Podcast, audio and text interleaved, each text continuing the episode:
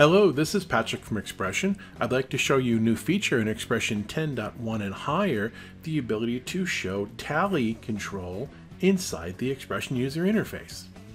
I'm working here in my sequencer and right now it's pretty straightforward. You can see that I've got my graphics in my playlist and things like that, but maybe I want to have more feedback coming from the rest of the control room. So I want to have tally information set up. So you can see over here on the far right side, we have a section called virtual, called output monitors, and I'm working on a laptop version, so mine are just virtual. But if these were actual physical frame buffers, you would see other information there.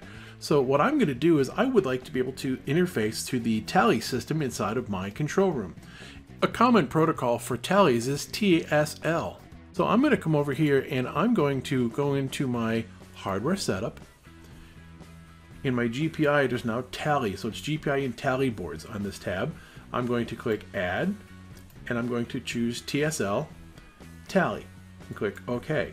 And once I do that, a dialog box will come up and you'll work this out with your particular control room engineering team, whether they're using TCP or UDP or serial mode. And it's how it connects to your system and what ports they're using. By default, I'm going to be using TCP and my TCP port is 5727 and I also have an option here for use preview or green tally.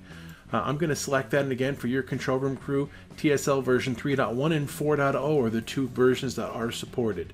So I'm going to click on that.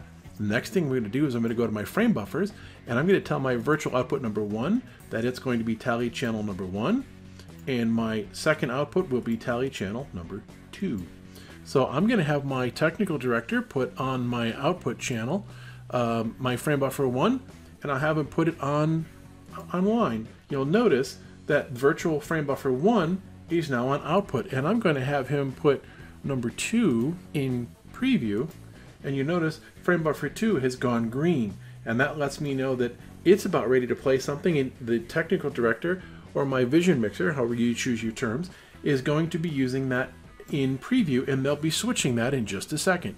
So if that's the case and they take that and they put that one online, it'll go from green to red and my other channel is going to come offline and you can see that now comes in the tally monitor there now also changes. So you've got tally indicators in the output monitor section on your sequencer in XPression starting with version 10.1 and higher.